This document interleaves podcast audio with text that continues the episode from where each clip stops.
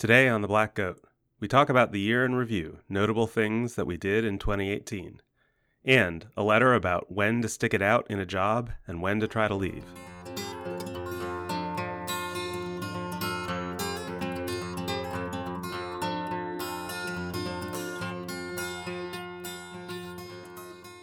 Hi, everybody, and welcome to The Black Goat. My name is Sanjay Srivastava. I'm here, as always, with Simine Vazire and Alexa Tullett. And we're recording this just before Christmas, but this episode's going to come out on Boxing Day. Boxing Day. Alexa, do you have big plans for Boxing Day? No, I do not have big plans for Boxing Day. Is Boxing Day actually a big deal in Canada? I think so. Yeah, I mean, it's sort of like a mini version of Black Friday or whatever. Like there are lots of Boxing Day sales and people go shopping and that kind of thing. Is that mostly what it is? Do people do? I know nothing about Boxing Day. Like, is it just about shopping, or do people actually like commemorate it in some way? So I'm really like embarrassed that I can't answer this question because I literally had this conversation with someone like 2 days ago. I was like, what is Boxing Day? And I think that they answered me. And I still can't give you an answer. So either I didn't pay attention to what they said, or what they said was so, like, the story of Boxing Day is so unremarkable that I immediately discarded the information. I think that does answer the question.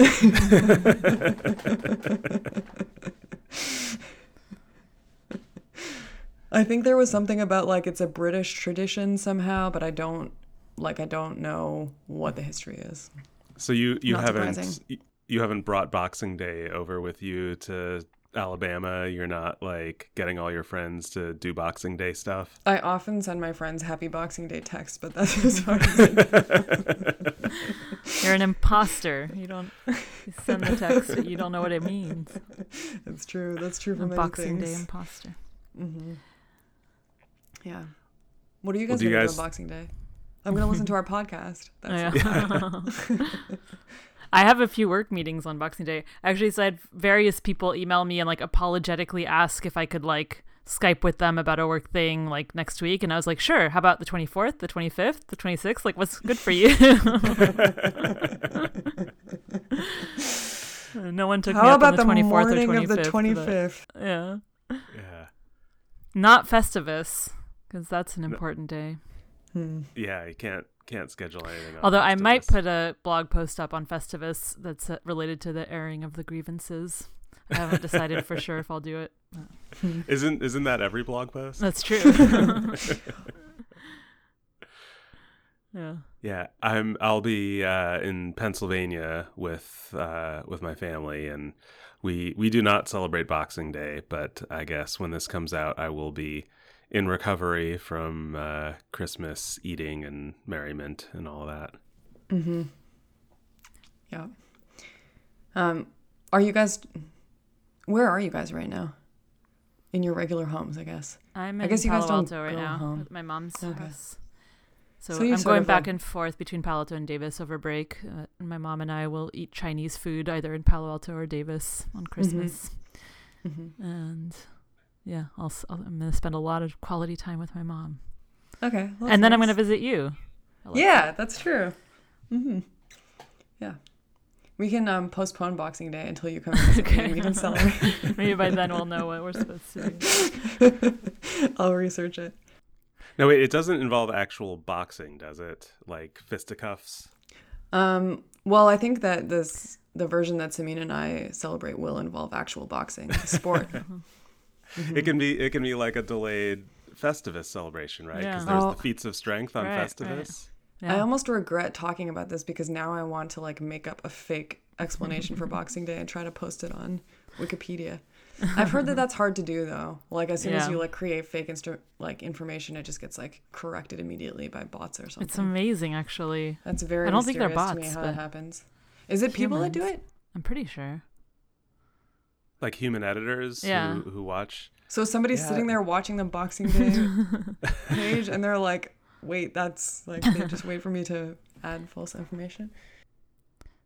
I don't know. That's a big change from how Wikipedia used to be, right? Because it really used to be a thing where you could like put fake stuff on there as a prank or just like bad information would sit there a long time. Like I remember, this was a way long time ago. I remember like trying to, this was like my only stab at trying to get involved in Wikipedia and trying to edit like the page about personality, I think, or something like that. And there was somebody that insisted on spelling extroversion with an O. Mm-hmm. And I got into this like stupid edit war with the extroversion with an O person. And I was like, no, you don't understand. Like in academic psychology, that's not how you spell it. And they're like, well, that's how I want to spell it. Isn't it a British American thing? No, it's a. I think the Jungians spell it with an O.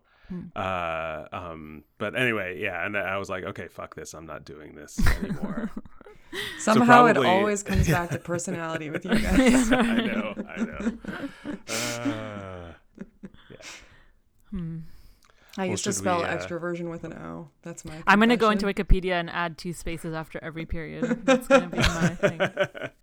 The bots will destroy you for that. That's an easy one to automate. Yeah. Oh.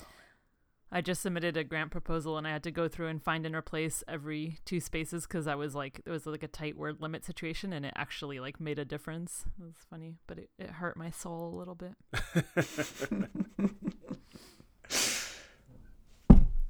Oh, that's funny. Well, should we read our letter? Yeah.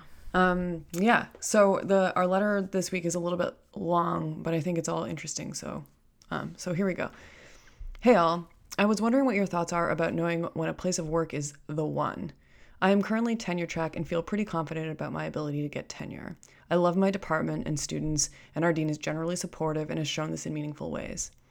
I feel like I have a lot to contribute and have the potential in time to be a big fish in a small pond.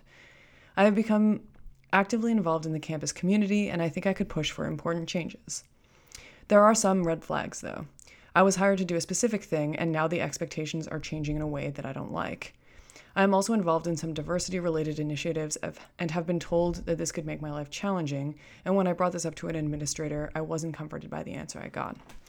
Lastly, there's some increasingly micromanagey stuff coming down the pipeline from administration, which makes me feel less like a professor and more like a cog in a machine. I know no place is perfect, so it's hard for me to know if these things are just things academics deal with and I should shut up and be grateful for what I do have, or if these are reasons to potentially move on.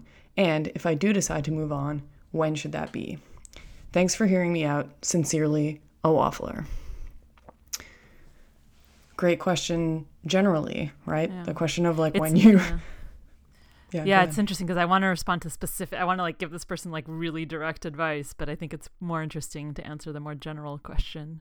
I mean, maybe we could do both. What's your very specific advice that you want to give? I'm curious what you guys think. My gut feeling about this is that this sounds like a pretty good job. Like, yeah, I think definitely. The like balance of good and bad that this person describes sounds better than most jobs I know of and have heard of and so on. And I think the stuff that they describe as being the downsides, if they're confident they're going to get tenure, then those things would be relatively possible to manage either by just not doing the things you don't want to do. If like the administration's giving you, you know, busy work or whatever, there might be ways to just not do it. Or like if the expectations of you are changing in a way you don't like, but you still feel like confident that you can get tenure, that doesn't sound too bad. Like maybe you can just try to reshift back to what you want the expectations to be.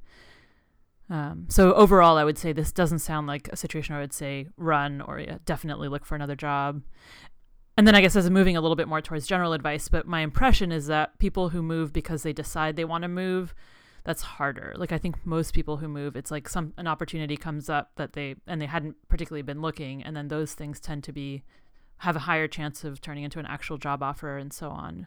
But if it's the applicant taking the initiative and sending applications and you're already tenure track or tenured, I think the odds of finding something better are lower, in my opinion. Mm-hmm. I mean, the fact that this person says that they love their department and students seems really good already. And that might be a dispositional thing about this person. They might love their department and students wherever they go. Mm-hmm. But for me, those would be like the things that I would look for in a place, like to decide whether or not a job was the one. Like I would be looking for, are there people that I want to work with? Do I like the students? And I agree with you, Simine, although I, again, like, if it were just me responding to this, I wouldn't necessarily trust my response. But the things that seem like red flags seem like things that are, like, manageable and relatively typical of people's experience. But I'm in a very similar situation to this person, I think, actually.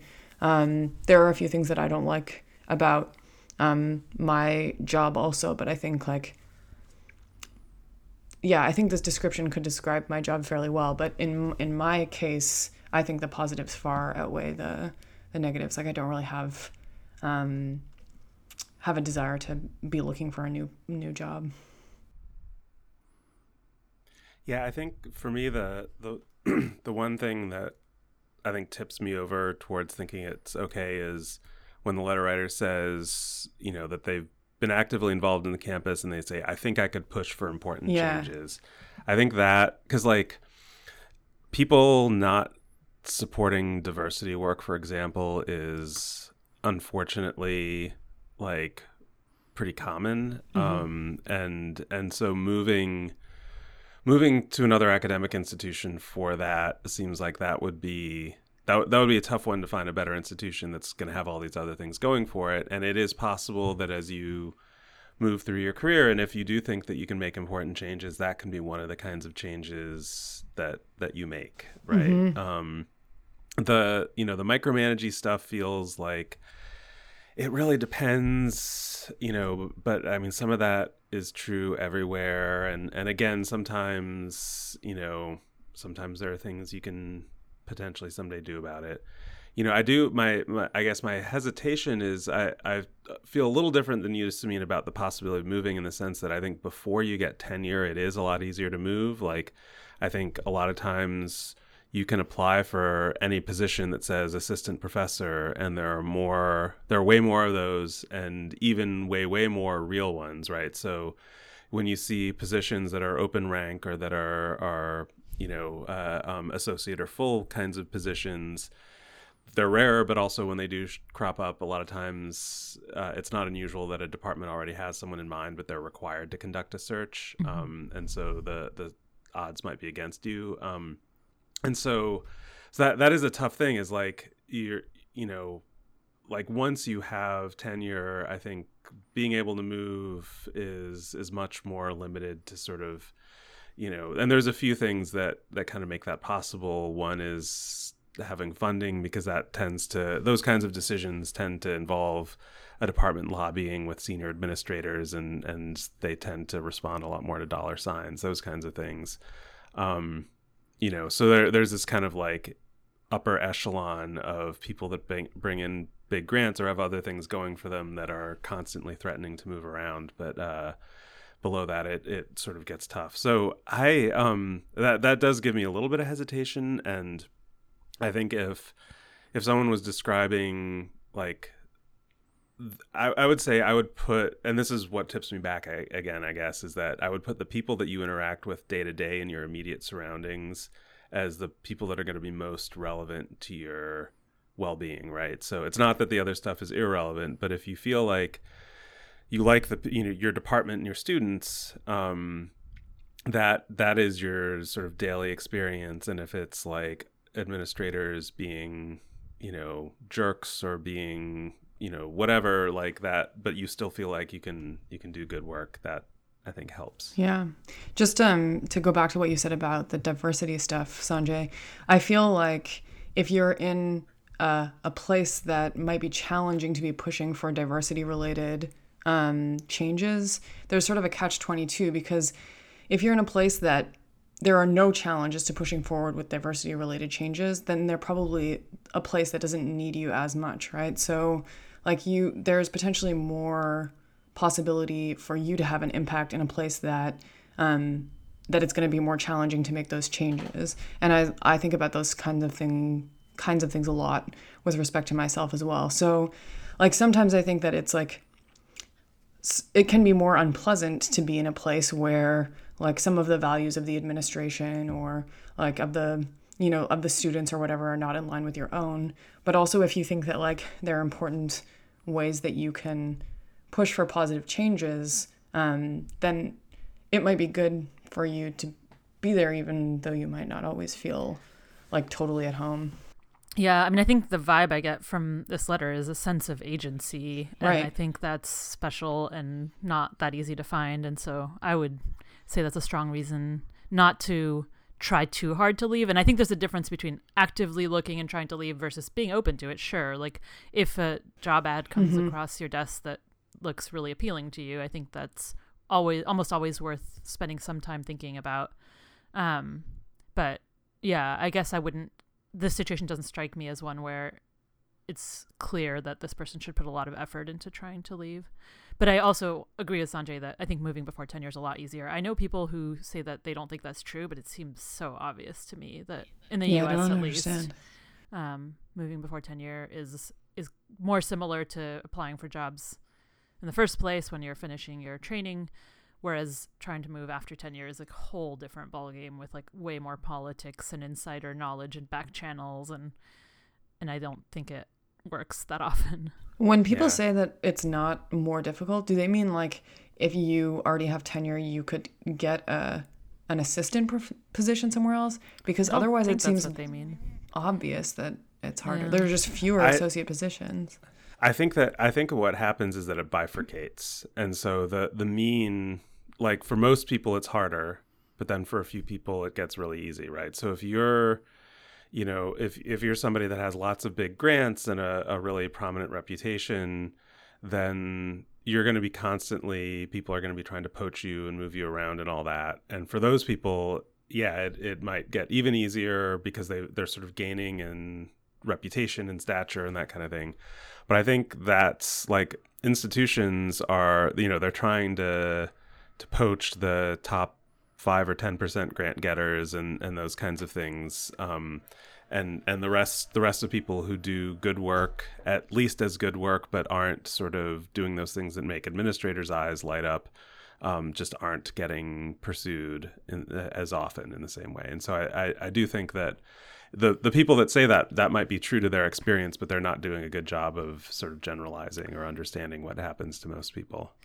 Yeah. I think another interesting part of this question is whether there's such a thing as like a job that feels pretty much perfect. And there's a parallel question with relationships that I think it's like the $1 million question. Yeah. Like if you're in a situation that's like pretty good, should you like wonder if there's something better out there? And I think even more with jobs than with relationships, I'm quite convinced the answer is no, there's really not a job that is going to feel like the one and where you're going to be like, everything lines up, all of my major check boxes are checked, and I think that's extremely rare if it exists at all with jobs. Yeah, I would say, yeah. I mean, I think the parallel also, right? Like real relationships, you have to put work into them to make them work. They don't just happen, and I think that's somewhat what we're saying. Like the fact that this person has agency suggests that they might be able to do that with their job.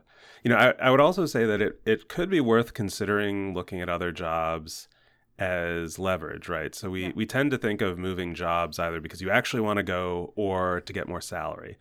But you can also potentially get leverage for other kinds of things, right? So it may be hard to get like freedom from administrative micromanagement, mm-hmm. but things like, I have this other offer. Well, what would it take you to stay? Well, I want my diversity work to be recognized, or I want, I don't want you to top off my startup. Instead, I want a grad student line for someone to do this work with me, or I want a stipend or a pool of resources or something.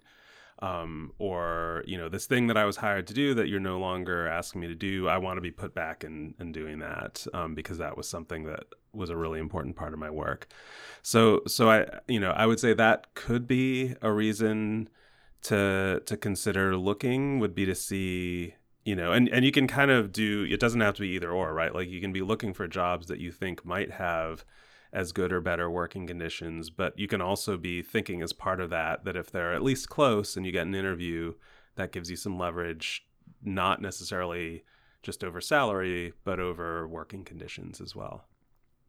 Yeah. Mm-hmm.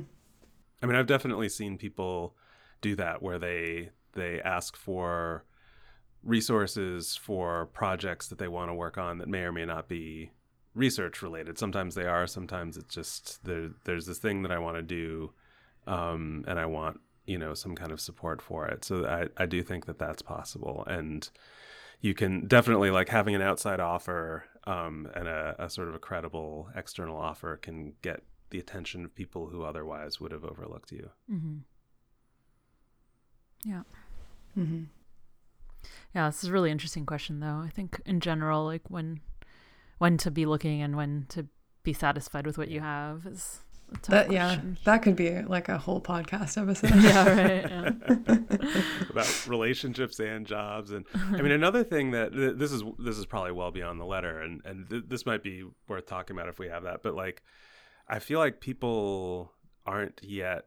I'm not hearing about a lot of cases of people having outside offers that are non-academic jobs. Like, I hear more and more about people, sometimes even people with tenure, people pretty far along in their careers, making the leap to industry or nonprofits or other places.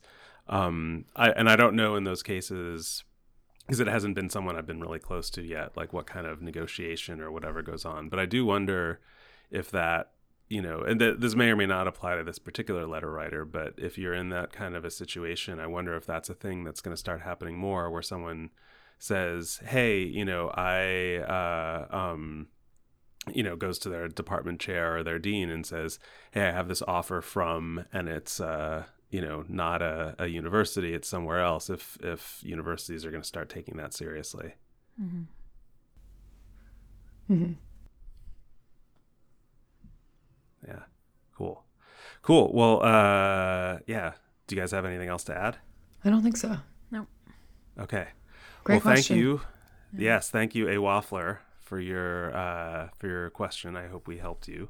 And folks listening, if you would like to email us a letter for us to possibly read and answer on a future episode, or just feedback or information you want to share with us, you can email us letters@theblackgoatpodcast.com. You can find us on Twitter. We're at blackgoatpod. You can find us on Facebook, facebook.com/blackgoatpod. We're on Instagram, instagram.com/blackgoatpod. I think we have a new, as of when we're recording today, picture of Simine with a goat, which that seems to be our main Instagram content is whenever one of us runs into a goat, we take a picture and put it up there. But maybe, I don't know, maybe we'll put some holiday pictures up there or something. And thank you for listening. Everyone who listens, we love to hear from people, and we really appreciate everyone who takes the time to give us feedback or just who listens and enjoys the podcast. We really appreciate having people listen to us. So with that, let's turn to our main topic for today. And we did this last year as well, kind of a year in review, talking about sort of noteworthy events or things that happened to us over the last year. And so we thought it would be fun to try doing that again. And I guess, Alexa, do you want to kick us off? Sure. Yeah.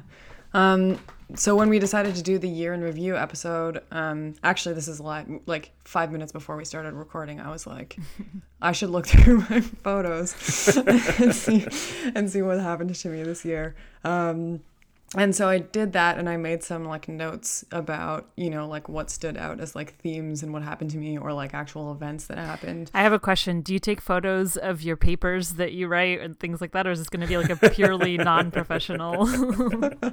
Like how people take photos of their food. Maybe you'd be like, paper I'm going to submit. Click. What do you think the answer is? I'm just pointing out that we're not going to hear about all your professional highlights of the year, because you probably didn't take pictures of them. That is very true. Well, I took pictures of an expensive tequila shot that I drank after I got tenure. Does that count? Yeah. So you just need to mark all your professional milestones with tequila shots that you take pictures of, and then you won't forget them. This is related to some of the things that have changed for me this year. So I think that the overall theme of these pictures is that I'm becoming like an increasingly stereotypical example of my demographic. So like But I feel like I came to it honestly, which I think is probably how everybody feels about being very stereotypical. So like this year I have, one thing that I never had before. I sometimes take pictures of books that I'm reading, and like on your, this is extremely inefficient, but on your iPhone you can like take a picture of a page of a book and you can underline things. So rather than like writing in a book, sometimes I'll do that. And sometimes I send them to people, which is a reflection of the fact that like this year I started reading books, which I really like had not been doing almost at all before that, like non-academic books. And it turns out like reading books is extremely enjoyable. I don't know if you guys have ever done this, but like it has like enhanced my enjoyment of life a lot. And now I can talk about books with people, and I just, I feel like a more respectable human being. I also, there's like pictures of recipes and things that I've cooked, which I think I've done more this year. I think both of these things might be related to the fact that I started dating Riley this year, which is also, again, a very stereotypical thing. Like, I'm like in a normal relationship or whatever. So when you say your demographic, you mean adults? No, I specifically mean like 33-year-old women. Okay. Because I mean, I also like, I guess like my like working out stuff is like pretty stereotypical for a 33-year-old woman. And yeah, I don't know. Maybe it's just regular adults. But some of the stuff feels very much like I'm getting old. So despite my tequila shot, I think that I drank much less this year than I have in the past, which is a reflection of the fact that my body can no longer handle drinking. Which was, we were talking at the beginning about whether we wanted to structure this as like, just like chronological or high points and low points and stuff like that. And suffice it to say, there was one karaoke filled night that was like too much for my liver to handle. So wait, you're saying your low point was literally a hangover? See, this is what I was worried about, Sanjay. There's nothing douchier than saying that your low point of a year was having a bad hangover. It was a symbol. A symbolic hangover. Yeah. Exactly. Yeah, I guess I got tenure this year, but I've sort of already talked about that a bit on the podcast. But I think that's been something that has had a significant impact on my life, both in the way that I described initially, which was this like you no longer have this negative thing hanging over you, or this thing that causes anxiety, or at least it did for me. But I do notice that in professional contexts, it comes to mind for me. So like situations where I might have been like maybe nervous to do something, like coming back to our letter, like ignoring something micromanaging or whatever, like I might be more likely to do that. I'm, just like a little bit less, less like worried and feeling like I need to be really careful about what I do, which I think maybe I wasn't super prone to being like that before, but now I'm even less like that. So yeah, I mean, I think that probably has had an impact.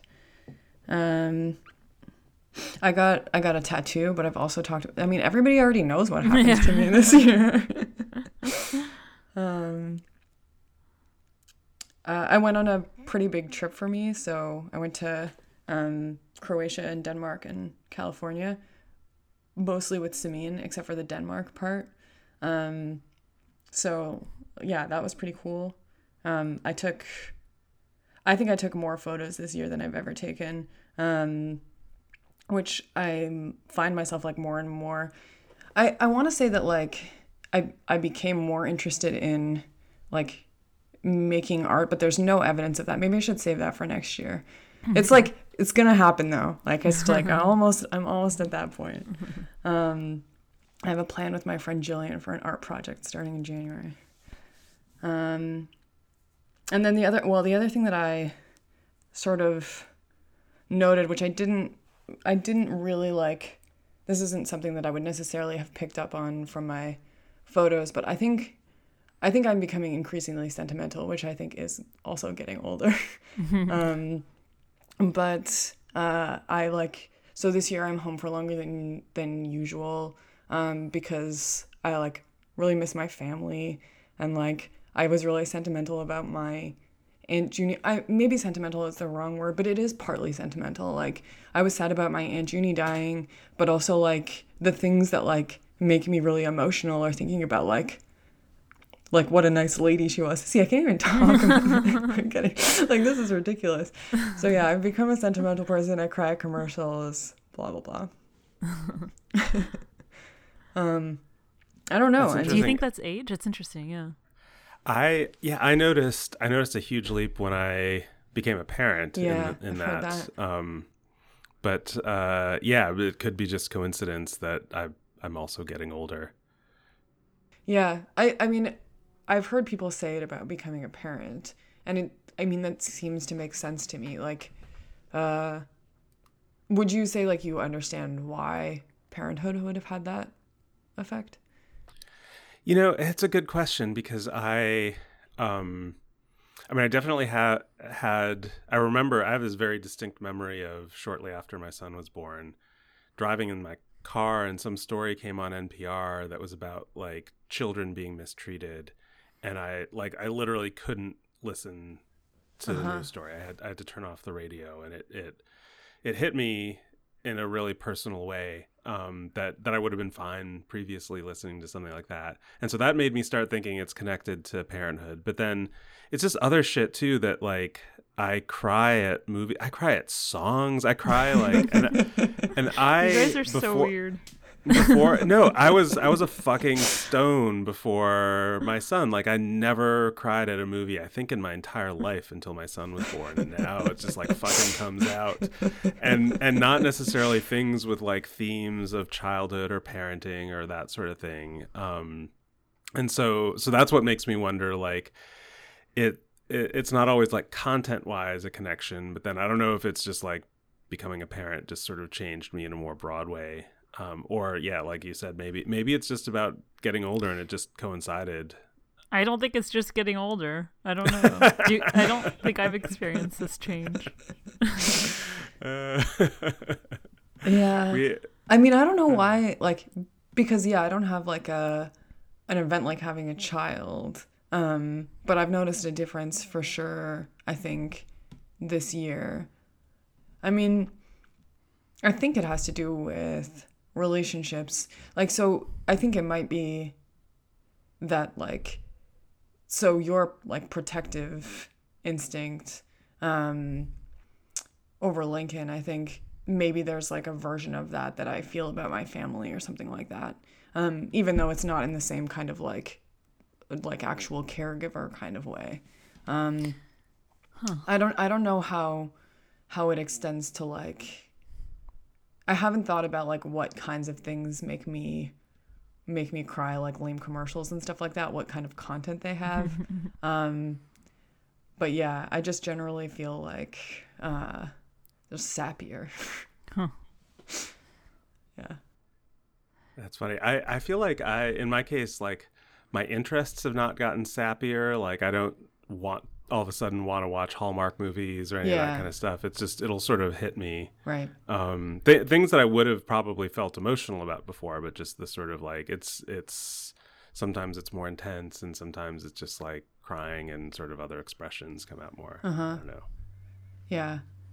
Samina's acting like such a hard ass right now. I'm so not a hard ass, because I can't even listen to music. So music doesn't make me cry, because I just don't listen to music, because I feel my emotions are way too vulnerable.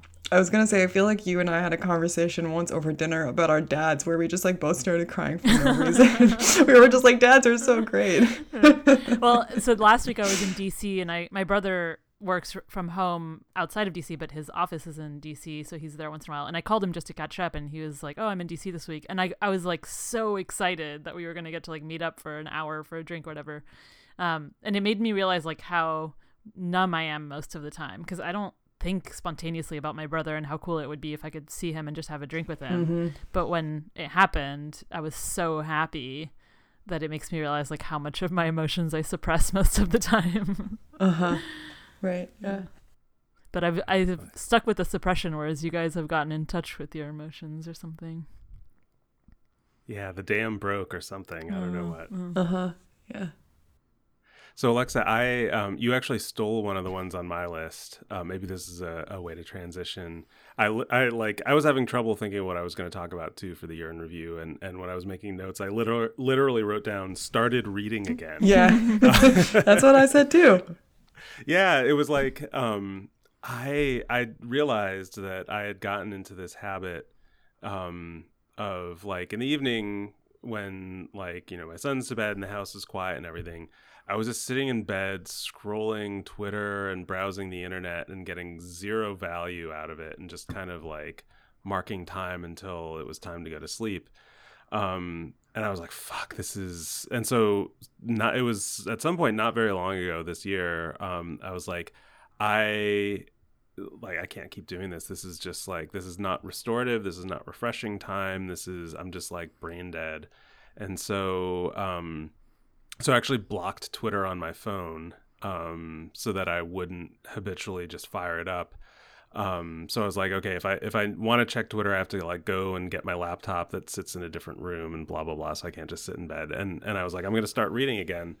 So I'm mostly reading, I'm reading a lot of science fiction because mm-hmm. that's always been my pleasure reading.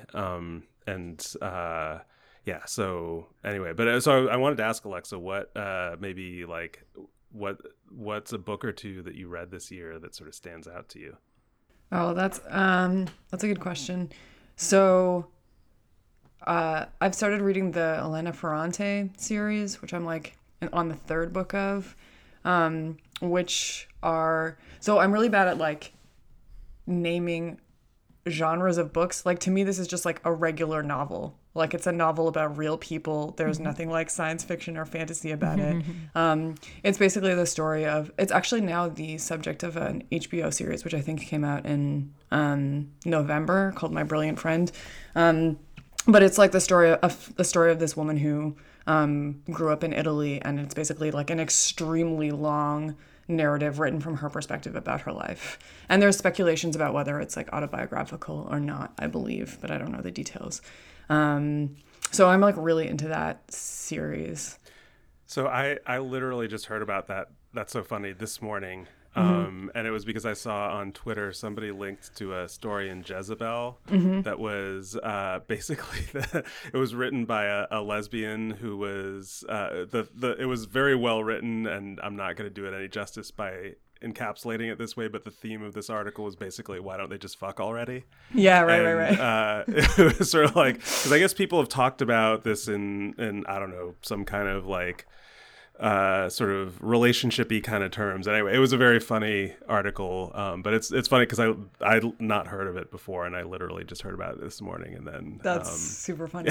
Yeah. So like the main storyline is about a female friendship. And this is again making me feel like I feel extremely stereotypical of my demographic. Like I feel like marketers would be like, I know exactly what she wants to buy right now. Yeah, I feel like we talked about this on the podcast. No, maybe not. Did we? Maybe I didn't recognize it. Did we? Yeah. Did we talk about reading? Maybe. I don't know. I think that we're going to get to a point where we're just repeating ourselves. We're just going to we're doing the same podcast over and over again. Yeah, no, the what you're saying about like the stereotypical, I remember I've probably told this story before. When I was in grad school, when I was in my postdoc, we were there were a couple of honor students in the lab who were trying to develop new film stimuli to make people sad, and it was these two, they were both women, and they kept pretesting relationship movies like fried green tomato, women's relationship with women movies like fried green tomato kind of movies, and every time they do this, they'd come back and they'd say, we looked at the pilot data and none of the men felt sad, and I'd be like, of course. Like college age boys don't care about like Susan Sarandon's friendship with whoever she had a friendship with in whatever movie she had. And so eventually... Gina Davis, come on. Okay. No, it wasn't... I don't think they used that one. It was some other... Anyway, whatever. But yeah. No, but eventually it was like, okay, it needs to be like animals dying. Because everyone... You know, so like, you know, there's some scene in The Lion King and, you know, whatever. And, you know, yeah. So anyway, yeah. So you are, sorry to say, you are a 33-year-old woman, Alexa. Yep. Well, should I do a couple of them? I already sort of alluded to, like, yeah, reading again, which I've been enjoying doing, and yeah, I guess the big for me year in review kind of thing was that I had a sabbatical.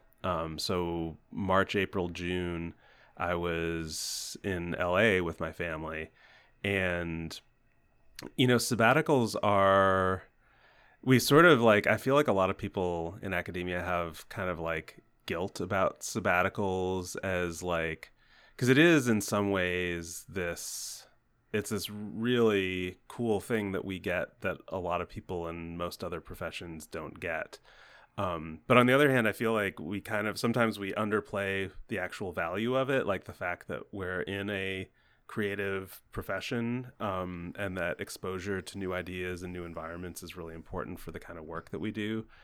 And that was kind of my experience of sabbatical, was both the guilt inducing, like I really enjoyed living in LA and being there, you know, and just taking advantage of living in this cool place.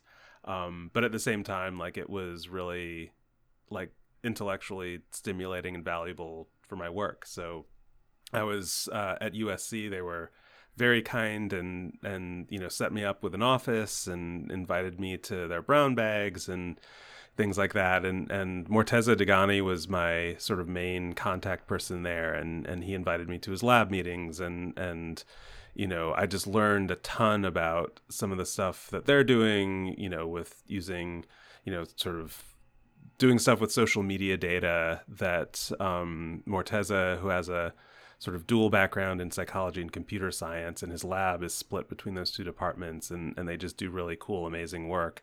And so it was like cool in that way. I got to learn from it.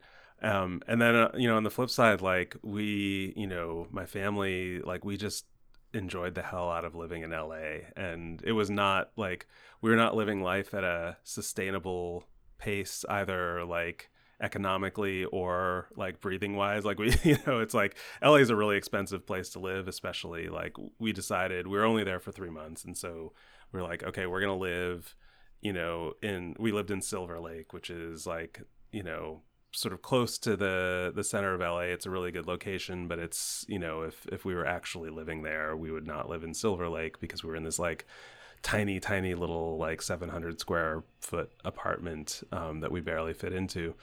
But we just did so much stuff there. And so I have all these great memories of like, you know, taking my son all over LA. And LA is an amazing city. And I feel like I was conditioned to hate LA when I lived in Northern California, because that's kind of like, there's sort of the one-way rivalry where like people in San Francisco and the Bay Area sort of hate on LA, and then people in LA are like, who?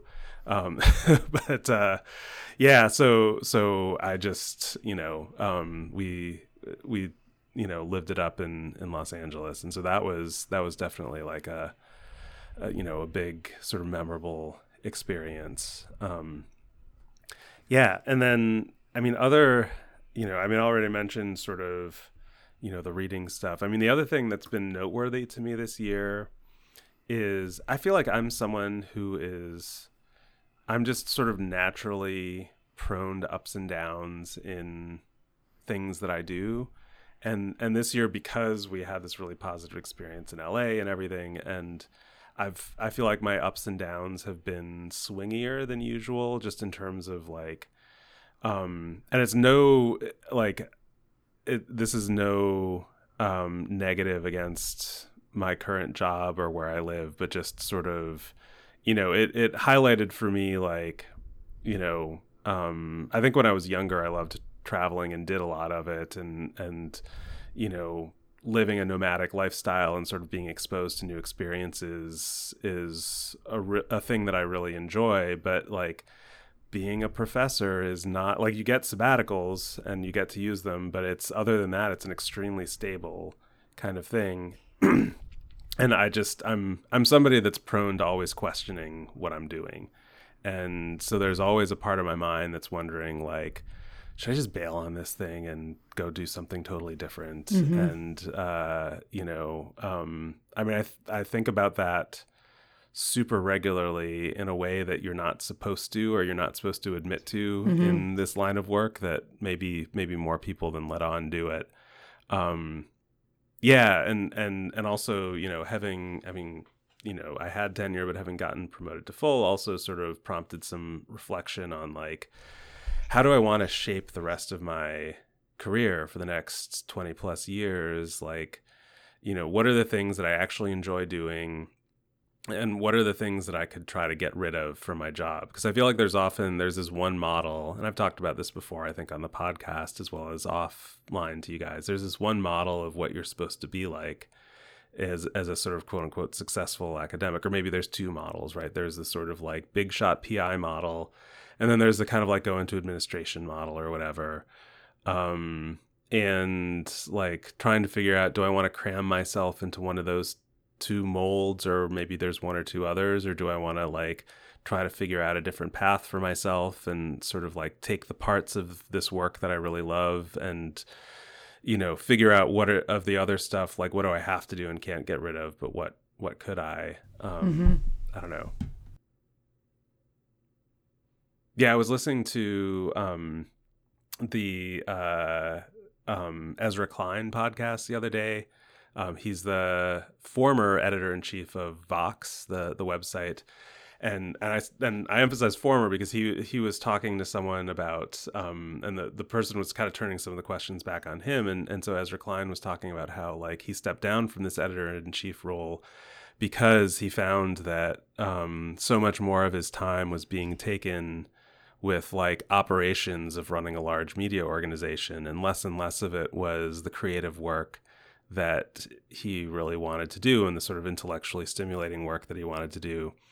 And, that was something that really sort of struck home to me, is like so much of what we do is, in terms of running a lab, is like operations, and so much of what we do in our jobs more generally is like administration and service and things like that. And not all of which is fun, but which has to get done. And, just sort of trying to think, like, is there some way to reorganize? Like, is that just how it has to be? Or is there some way to reorganize so that I'm, I could be doing more of what I want to be doing and maybe a little less of what I don't want to be doing? Yeah. When you imagine, like, when you sort of like fantasize about just like leaving it all behind and doing something else, what do you think about? Well, that's the thing. If I could get specific enough, I would probably do it. So. Well, I don't know. Like I think about like moving to a different country, and there's like a few different countries that I like imagine, or I don't know. They're like maybe some vague things, but they're like, that doesn't mean it's like a concrete plan that I could actually execute. Yeah, I it's a good question. I mean, The things that I really enjoy about what I do are not necessarily things that like all sort of fit together into a job description or into a life description, right? So, I really, in terms of research, like I really enjoy sort of the like design and analysis, but the really sort of intellectually engaged parts with the actual substantive question, like how do you turn a question into a study and how do you learn from it, and the sort of meta science stuff of like how should we structure a field to be progressing in important ways, and those kinds of things. I also I enjoy podcasting. Mm-hmm. I enjoy some of the more sort of performance parts of the job, like teaching, and I say perform, and we've talked before about performance in a sort of positive way, the way of like communicating and connecting with people. So yeah, I'm not sure what that all would look like sort of slotted together. And then, you know, what I don't enjoy is like feeling like I'm constantly behind on a million things. Keeping track of fine details of little things, and nobody, well, I mean, some people enjoy that stuff and very few people really enjoy that. And so I understand that's just like part of the job, but yeah. It's interesting that you say like our jobs are really like have a lot of stability, because I feel like they have more flexibility than many other jobs. Like, mm-hmm. It's true that we act as if we kind of have to do these managey things, but actually I'm not sure. Like, I think if you think outside the box enough, you can kind of recreate what at least like 40% of our day-to-day job entails. Like, there's a big chunk that's kind of up to us to shape. I think that's more true than in some other professions. Yeah, but maybe. Yeah. Yeah, I think, I mean, some of that is like, this is what I have difficulty with, is like there's some stuff that you have to do. Right. And then there's some stuff that you just, if you care about what other people think and expect of you, that you, in that sense, have to do, that you could get away with not doing. Yeah. But you'd have to be, you know, sort of gruff or difficult or whatever to avoid doing. Yeah. Yeah. Anyway, that's my year. Is Simine, that our segue to Simine? Gruff and difficult? Yeah, yeah, I mean, it's kind of going to sound like it when I start talking. Our Alexa to Sanjay transition was reading, and our Sanjay to Simine is... disagreeableness. Being difficult. So I have to start with the disclaimer. I know this is lame, but there's big things in my life that I can't talk about because of external circumstances, and it feels super awkward because it's not in my nature to not be transparent, so I apologize. It'll be probably obvious at some point in the future. Okay. Sorry. Okay. So I think the biggest thing in my life, that, especially listening to you, Sanjay, and this is going to sound so much like I'm rubbing it in, but I feel like I, for the first time in my career, got to a point where I'm not doing too many things, and I'm not doing that many things I don't like.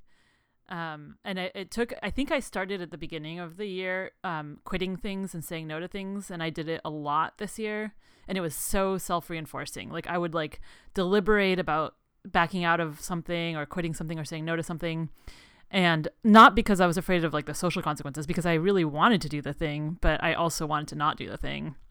And then the first couple times I did it, it was so immediately like a positive feeling that then I like started being more bold about doing it. And so now I'm finally at a place where I think I'm literally caught up on everything. I can think of one big deadline that I missed like 3 years ago that I'm still hoping I'll get around to. And then my email inbox, of course. But like, other than that, I think for the first time in as long as I can remember, I feel like I've cut a lot of the stuff I don't like about my job out, and I'm doing mostly things I want to do. And part of that is I have a much smaller lab than I have in the past. So like there were times when I was had 5 graduate students and in the thick of a data collection project, and that wasn't the kind of day-to-day life I wanted to have. Now I had one for half the year, and now I have 2. We're not exactly collecting data. We have a lot of undergraduates, but we're working on a more manageable phase of the research project. That made time for things like editing, which I love and find so gratifying. And that was like a weird left turn that my like, professional life took. When I started editing, I was like, oh, there's this new thing that's now part of my job description, and I love it, and it didn't exist before. So it also makes me optimistic that there could be other unforeseen twists and turns in my career that will bring me different kinds of meaning and gratification. So those are kind of, I think, the like big themes for my year. I feel really excited to have kind of cleared my slate, and I'm like feel like I could think about kind of also what you're saying, Sanjay, about like becoming a full professor makes me think about, okay, if I have like a lot of agency over my job now, like what do I want to do with that?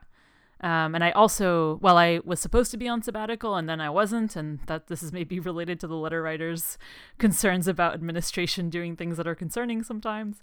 Those things happen. And, but I think part of my being able to catch up is because of the extra time from my quasi sabbatical.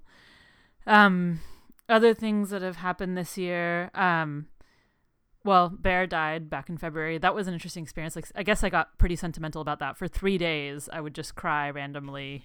Mm-hmm. And that's the only time in my life where I felt that way. Like, I've been depressed, and I've been depressed enough to like cry in private, but I've never cried publicly like over and over again for three mm-hmm. days.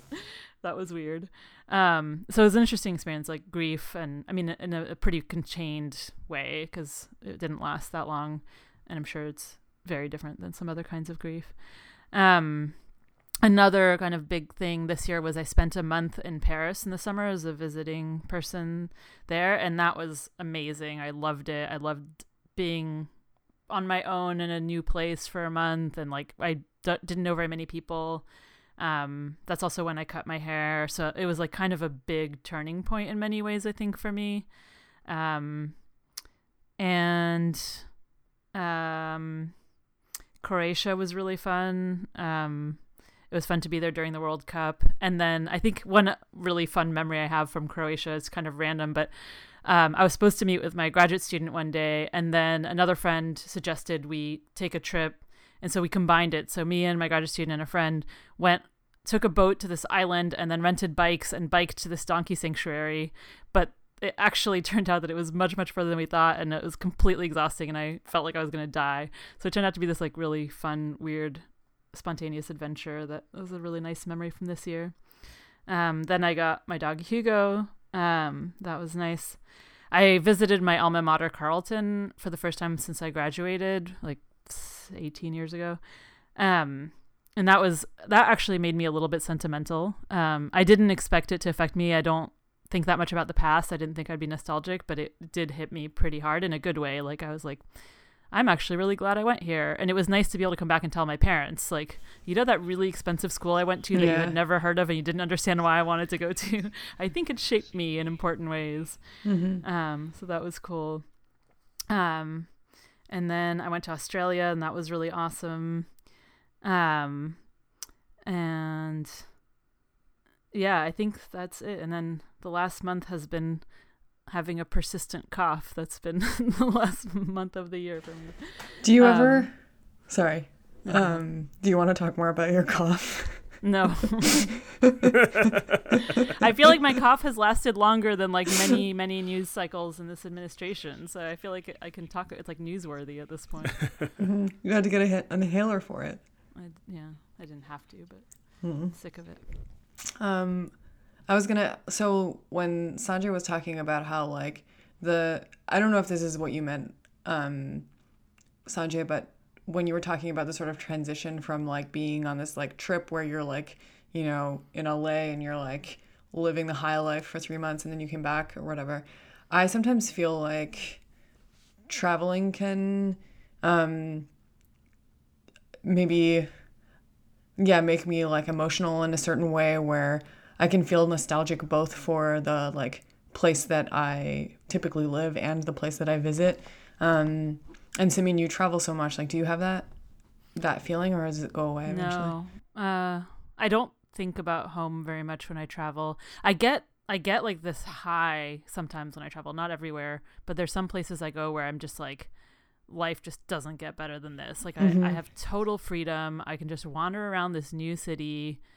I'll do things like I started reading books too while traveling. Like, it's an opportunity to reinvent yourself, to be like, this week while I'm in the Netherlands, I'm going to be the kind of person who goes to cafes and reads a book. Mm-hmm. And then like next week I'm in a different country and I'm going to be the kind of person who does this other thing. Yeah. And then also, I mean, for me also, I love meeting up with old friends in new places and meeting new friends. Like I feel like maybe it's true every year, but this year it's like really salient to me that I had like really awesome times with old friends in like fun places and met some really awesome people in the places that I visited, and those things are just so fun. Mm-hmm. There's something about being outside for me. I think I love Davis, I love living in Davis, but I can get lonely in Davis. I can't get lonely almost ever when I'm traveling, so it's a nice buffer against that like creeping loneliness that sometimes threatens. So strange. Yeah, I mean, it's not that I can't get lonely when I travel, but it's much, much harder. Mm-hmm.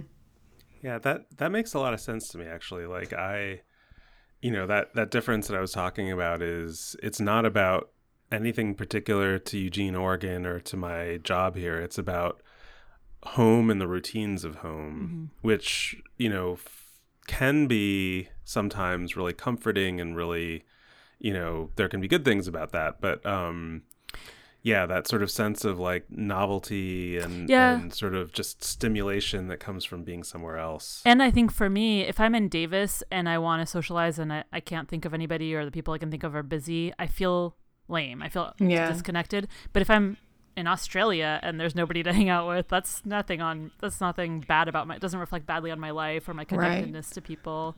Right.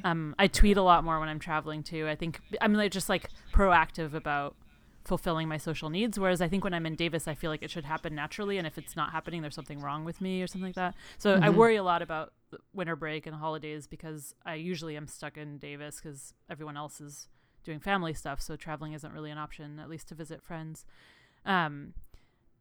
So yeah, the holidays are like the worst because I'm usually not traveling and everybody is busy with people and stuff like that. And then I'm often there's my mom, and then there's not many other people I can socialize with. So I'm already bracing myself for that feeling that I know comes when I'm in Davis for a long time and don't have a lot of social activities. Mm-hmm. But yeah, I could be in another country for 2 weeks and barely see anybody, and I don't think I would get lonely 90% of the time. Mm-hmm. Yeah. Maybe, I don't know. Maybe that's too optimistic, but yeah, I guess I know what you mean. Like, I don't think that I do get lonely when I travel, but yeah, maybe it's an expectations thing or something. Like, I spend more time alone sometimes, at least. I don't know. But it feels like a treat to spend time alone when you're traveling, as opposed to like maybe being at home when you just like don't have any plans. Mm-hmm. Yeah. Well, is that have we reviewed our years sufficiently? Does anyone have anything else to add? No, I think I'm done. Okay. Yeah. Well, thank you to all of our listeners for listening to us for another year. Hope you enjoyed this episode and hope you've been enjoying the podcast. And until next time, this has been The Black Goat. We'll talk to you next time.